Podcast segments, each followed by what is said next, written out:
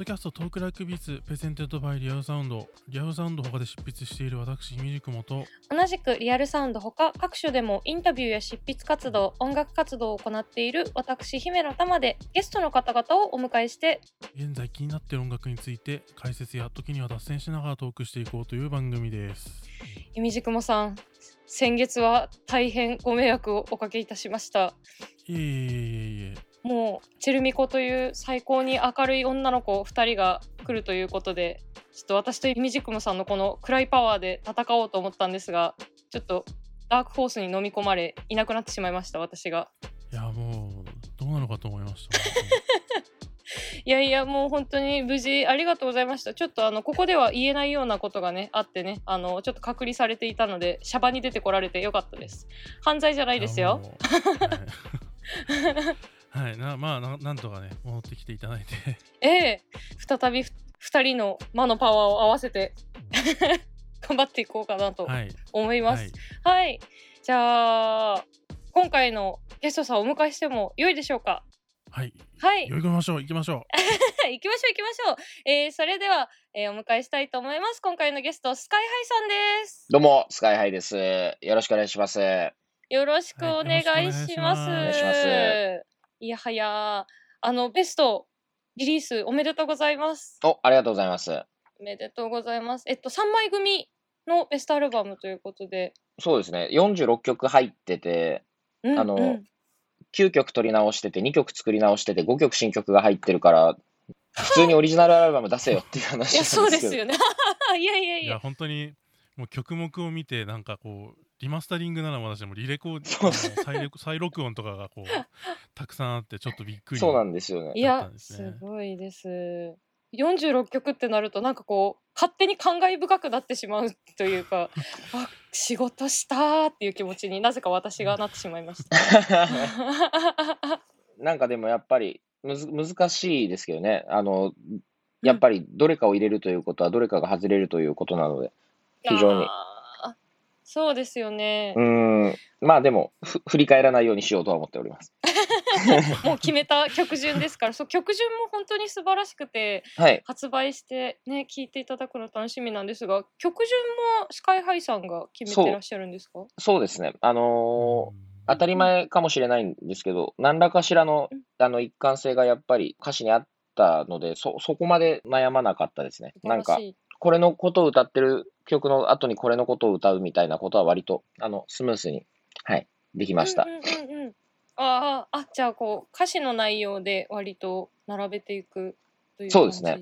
まあ、割とずっとそうかも、そういう意味では。あの、ライブとかもそうだし。あ、そうなんですね。流して聞くと、こう、曲の感じとかもちょうどぴったりという感じで、そうですね。聞きやすくなっていて、ああ、なるほど。すごい。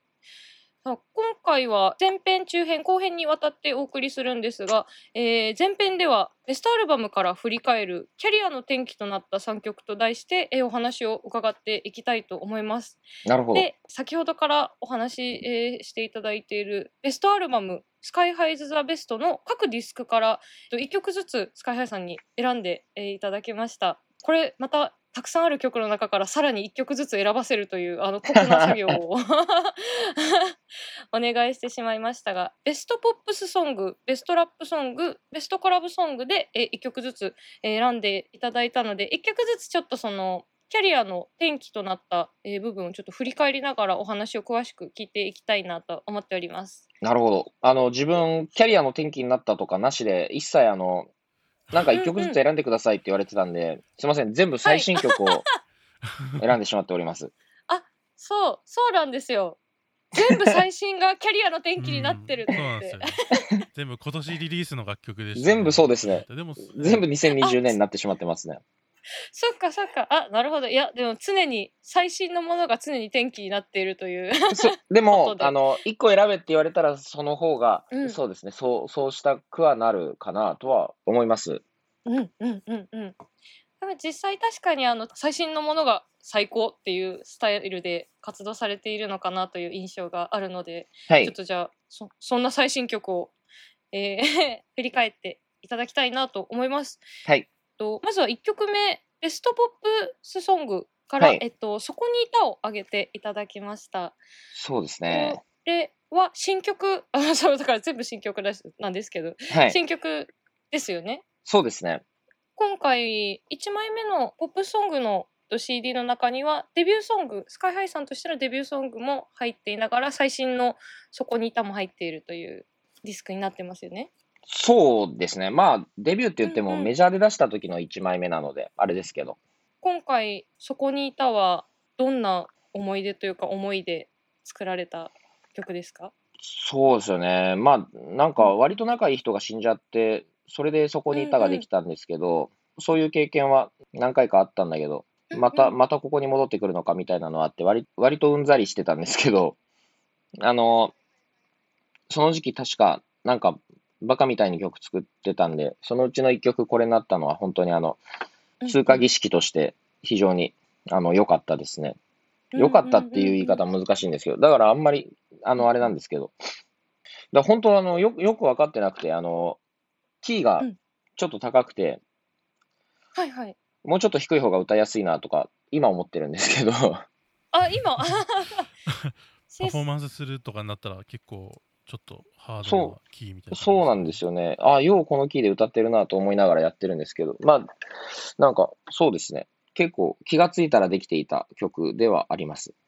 なんか、まあ、他、他にもそういう曲あるんですけど、気がついたらできていた曲ってそんなにあの、うわ、気がついたらできていたっぽい曲だなっていうのが多いんですけど、これは割と後で聴いても気に入っていたので、あ、これはリリースしようという運びになりました。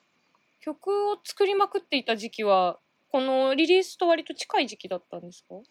いや、もうちょっと前かな寝かしていた。そうですね。あの、ディスクさんの方にセクシャルヒーリングって新曲が入ってるけど、うんうん。うーんと、そ、それが一番温めてるけど、同じ時期に作ってましたね。去年の秋冬。そっか。あでもこう制作時には、こうキーに気づかないでそのままっていうのはすごい面白いですね。なんとなく、まあでもやっぱり、ここが気持ちよかったような記憶はありまうす。ーん。じゃあ割とこう当時作っていた時のインスピレーションに従ってもう出来上がったそのままの曲って感じなんですね。そうですね。もう、これ、この時期の曲は特にそうですけど、全部、あの、好きな曲多いですね。アレンジもアレンジっていうかまあそのビートの感じとかも、はいまあなんかちょっとゴスペルチックなその進行もあ進行であとコーラスワークもすごく凝ってたりしはいある種その死に向き合うっていうようなテーマとすごくこうきちんとシンクロした感じにもなってるのかなと思っていて、はい。えービート作ったりとかそういう時にも割とその歌詞のテーマ性みたいなものっていうのは念頭にあったりしたんですか、ね、あ、そうですね。それを考えながら作っていました。うん。なんでう、ん。あの、結構あた新しい、あの、お願いの仕方っていうか、あの、ゆうたくんにスタジオ、レコーディングスタジオ来てもらって、どのくらい声詰めるかっていうのをやるっていう、へお音音楽的なギリギリまで声を積みたいという話をして。へえ。確かにこうすごく熱い熱く感じられるようにちゃんとこうそうなんですよね。壁壁みたいになるみたいな時はそうですね。めちゃくちゃな人数がいますね。コーラスコーラスの限界ってあんまり考えたことがないんですけど、こう崩壊するところがあるんですかね？やりすぎると。まあ、やっぱり、あの、あれですけど、あの、どっかで不協和音になっちゃうから、ああ、そっかそっか。まあ、鍵盤がそうであるように、やっぱり4つとか5つとかを同時に鳴らすと、あの、限界が近づいてくるとは思うんですけど、でもなんかずっと沿ったコーラスにもしたくなくて、それぞれが動きたかったので、あ、これはちょっと自分の範疇を超えてると思って、ゆうたくんに来てもらったっていう感じですね。へえ。もうあれは多重録音でもうワンテイクずつ撮ってる感じですよね。そうですね。で、オクターブ下は取った後にフォルマント使って、あれ、あの、あなるほど、はい。うんとかそういう感じですね。なんか最近だと割とこう、うんあのーハーモナイザーとかでそうですねあのーああいうコーラス作っちゃうっていうのもよくあるじゃないですか。なんかそういうのじゃなくてなんかこう力技でちゃんとこう声の壁がある感じがちょっと逆に新鮮っていうかそうですよね。こういうのをしっかり聞くと面白いなと思って。それこそ、あの、一昨日とか、あの、新しい曲作ってて、それとかは、まあ、おハーモナイザー、まさに、だったり、あの、まあ、メロダインとか使ってハモを作るっていう作業をしてたんですけど、あの、そこにいたは、やっぱ、その、なんか、どこかしら残さなきゃいけないオーガニックさみたいなのはあったので、うんちょっと頑張りましたね。めちゃくちゃ時間かかったな。そう、そこが一番時間かかったかもうな。ん。いやもういいかにもなんかもうすごい手間のかかった感じの質感が やっぱこういうのってそこういう質感って手間から出てくんだなっていうのをちょっと実感そうですね。録音でしたねそういう録音でした。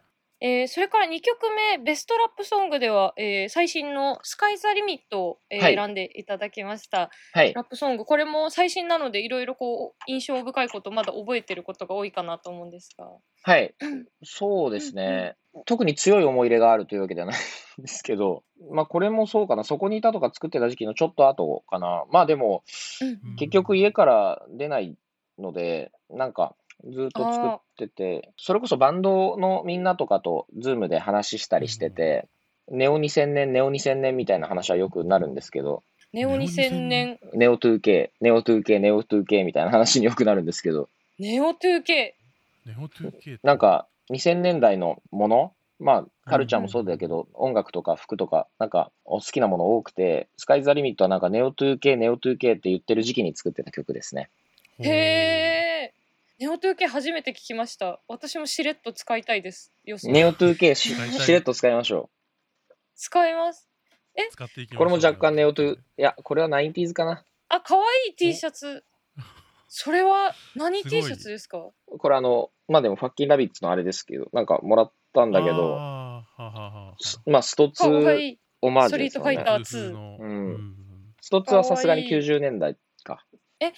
ネオ 2K2000 年代ってことは2000年から20年までじゃなくてその先も込みってことですか？いや、ね、ね、2000年代ですね。2000年から、特にに2010年そうですねあくらい0年代のことか0年代、そうですね。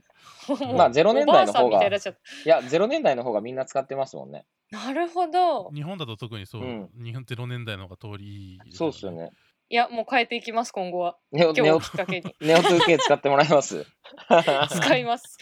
そっかその時期に作られてあなるほど。あそうやって聞くとなんかまたちょっと歌詞の感じとかも新たなうん。こう視点で見れる気がします、なんかベストアルバムをリリースするときに、スカイズ・ザ・リミットという曲は出さなくてはいけないだろうなという、あの、ことだけは思っていて、どっかで消費しなきゃいけない言語ではあったので、それで、はいはいはいはいあの、痛烈にボースティングしたスカイズ・ザ・リミットという曲を書こうと思っているときになんか浮かんだ音像もそういうものだったので、なんか割とすぐ打ち込んで、で、これはスカイズ・ザ・リミットはあの、ソースキーし仕事なので、あの、うんうん。デモをある程度作って、ボイス申請とかをこう打ち込んだ状態で、しみさんに送って、かあの構築していきました。うん。へえボイス申請なんかコ、コーラスを家で打ち込んでうんうん人にやってもらうっていう。うんあなるほどボイス申請そっかそういうのがあるのかデモの時のボイス申請で作ったやつも不気味でそれはそれで良かったんですけど、感情、うんうんうんうん感情が一切ないコーラスがずっと鳴り響くっていう。あそれもちょっなかなかすごそうですね。結構気持持ち悪かったですね。でもさすがに愛せなくて、あの、ちゃんと人間を呼んでコーラス入れてもらいましたね。とじゃあそこは結構ねやっぱ差がありますよね。同じ 音でも。そうですすねね。えーリリックは割とスルッと出てきた感じですか？そうですね。あ、でも、スカイズ・ザ・リミットの頃とかは、あの、あれかもな。もう現田中、元僕リリとか、はいはい仲良くてよく会ってるんですけど、なんかスカイズ・ザ・リミットの時確かちょうど連絡取ってて、なんかデモの初期段階でもっと言っちゃえばいいと思うでござるみたいなことをなんか言われた気がしますね。で割と、あの、うん、もっと行こうかなみたいなのを2回くらいやった気がしますね。あううんん。この手の曲にしては、だから、あの、書き直してるかも。いやでも本当吹き飛ばすようなリリックで僕リリさんのアドバイスがすごく反映されている割と、あの、内容のあることから内容のないことまで、だいぶ講師、うんうん講師っていうか、まあ、詩しかないですけど、あの、うん大好きな友人ですね。そういう相談とかもできる友達がいるのはすごくいいですよね。まあ、逆に言うと、本当でもあい、あいあいつくらいかな。だし、まあ、あの、うん。特にあの、真面目な、めちゃくちゃ真面目な相談でなければ、めちゃくちゃ真面目に答えることはないと思うので、うん はいはいはい。あの、もう、もうちょっと多分真面目にね、あの、そういう話した曲とかもあるんだけど、スカイザリミットは割と、うん。あのう、んライトなノリで、まだござるって言ってるレベルだったんで。なるほど えーっとでは3曲目ベストコラボソングのお話もしていっていいですか？はい。はい、えっとこれも最新曲ですがベストコラボソングは「Don't Worry Baby ハッピー、そうですねえっと。スタンプさんとフィーチャリングされたはい。曲ですが、これ PV とかもかなりこだわって作られていて、もうめちゃくちゃ思い出深いのではという。うん、PV こだわりましたね。懐かしいな。人生で初めて交番表を提出したっていうのがありましたね。あそれはスカイハイさんがご自分で書かれたんですか？まあ、あの、で。も、交番表まで？いや、あの、あが上がってきた交番表が明らかに、あの、明らかに無理だったので、あの、これ絶対、あの、半分くらい撮影して、撮影が終わってしまうと思ったので、っていうこととかをやったのを思い出しますけど、でも、ビデオもそうだけど、曲も本当なんか、どんどん鳴りでできていって楽しかったですね、ドンウォリーは。うんうーん。エミシュクモさんも、えー聞かれて、スタンプさんとはいのコラボですけど、スタンプとのコラボっていうことで、まあ、最初そのリリース当時にその、まあ、ニュースとかで見るわけじゃないですか。ナタリーとか、まあうんうん。サウンドとかのニュースで。えそことコラボかみたいなようなその、うん。うんある種の驚き。ポップタイの国民的ポップスターとのコラボレーションっていうのもうんうん。すごく驚きで、最近割とこうアジア、まあ、特に東南アジアのアーティストと日本のミュージシャンのコラボの例って結構見るようになってるなっていうような感じがしてたんですけど、うんうん。なんかそこで堂々たる一発みたいな感じ印象がすごくあってままずその印象が強いです。うんうんうんうん。さっきなりでどんどんできていったとお話しされてましたけど具体的にはなんかどどういうところからこう作曲の作業って始めるんですか？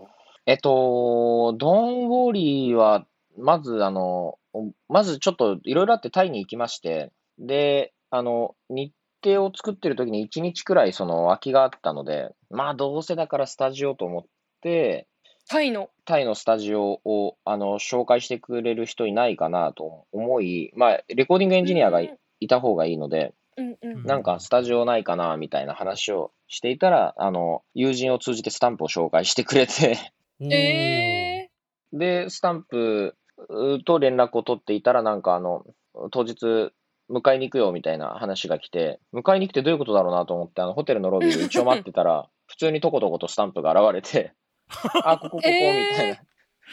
割と普通に来るんですいや、割とどころがめちゃくちゃ普通でしたよ。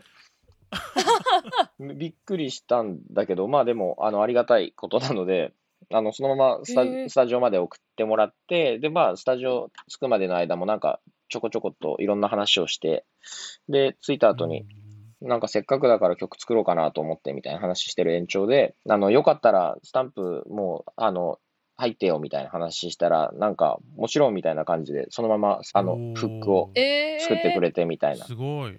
想像してた範囲よりかなりノリだった。想像してた範囲よりかなりノリだったと思います。なるほど。そっか。デモがトントン拍子でノリでとかじゃなくても、コラボのいきさつからそういう感じだったんですね。うん。うええそんなことあるんだ。ーん、ね。そうですよね。ねって感じですよね。じゃあもう曲自体はもうそこからさらにノリでトントンという。そうですね。東アジア、まあ、韓国のレディーとかは友達なんで、あの、世の中に出してない一緒に作った曲とかもいっぱいあるけど、わあ、うんうんうんうん。スタンプはあの、言言ったらほぼそれが初対面だったので、そうですよね。ね、言ってみるもんだなと。すごいですよね。いやなんかそんな風にこう話が転がるんだなと思って。いや、本うん当うんすごい。い本当カメラ、カメラ回しときたかったですね。